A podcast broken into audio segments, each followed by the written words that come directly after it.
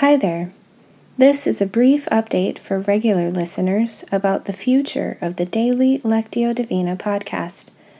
First, thank you to all of you who have faithfully journeyed with me and supported the podcast with your participation, reviews, shares, and finances over the past three and a half years since this podcast began.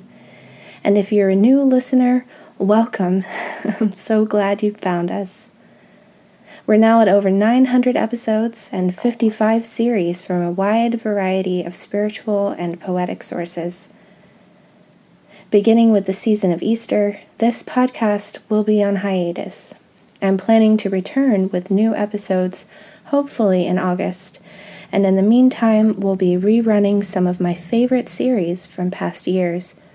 So stay subscribed and keep sharing on the Facebook page as you feel led.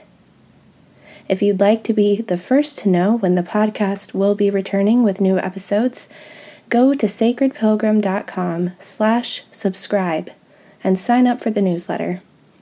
That's sacredpilgrim.com slash subscribe.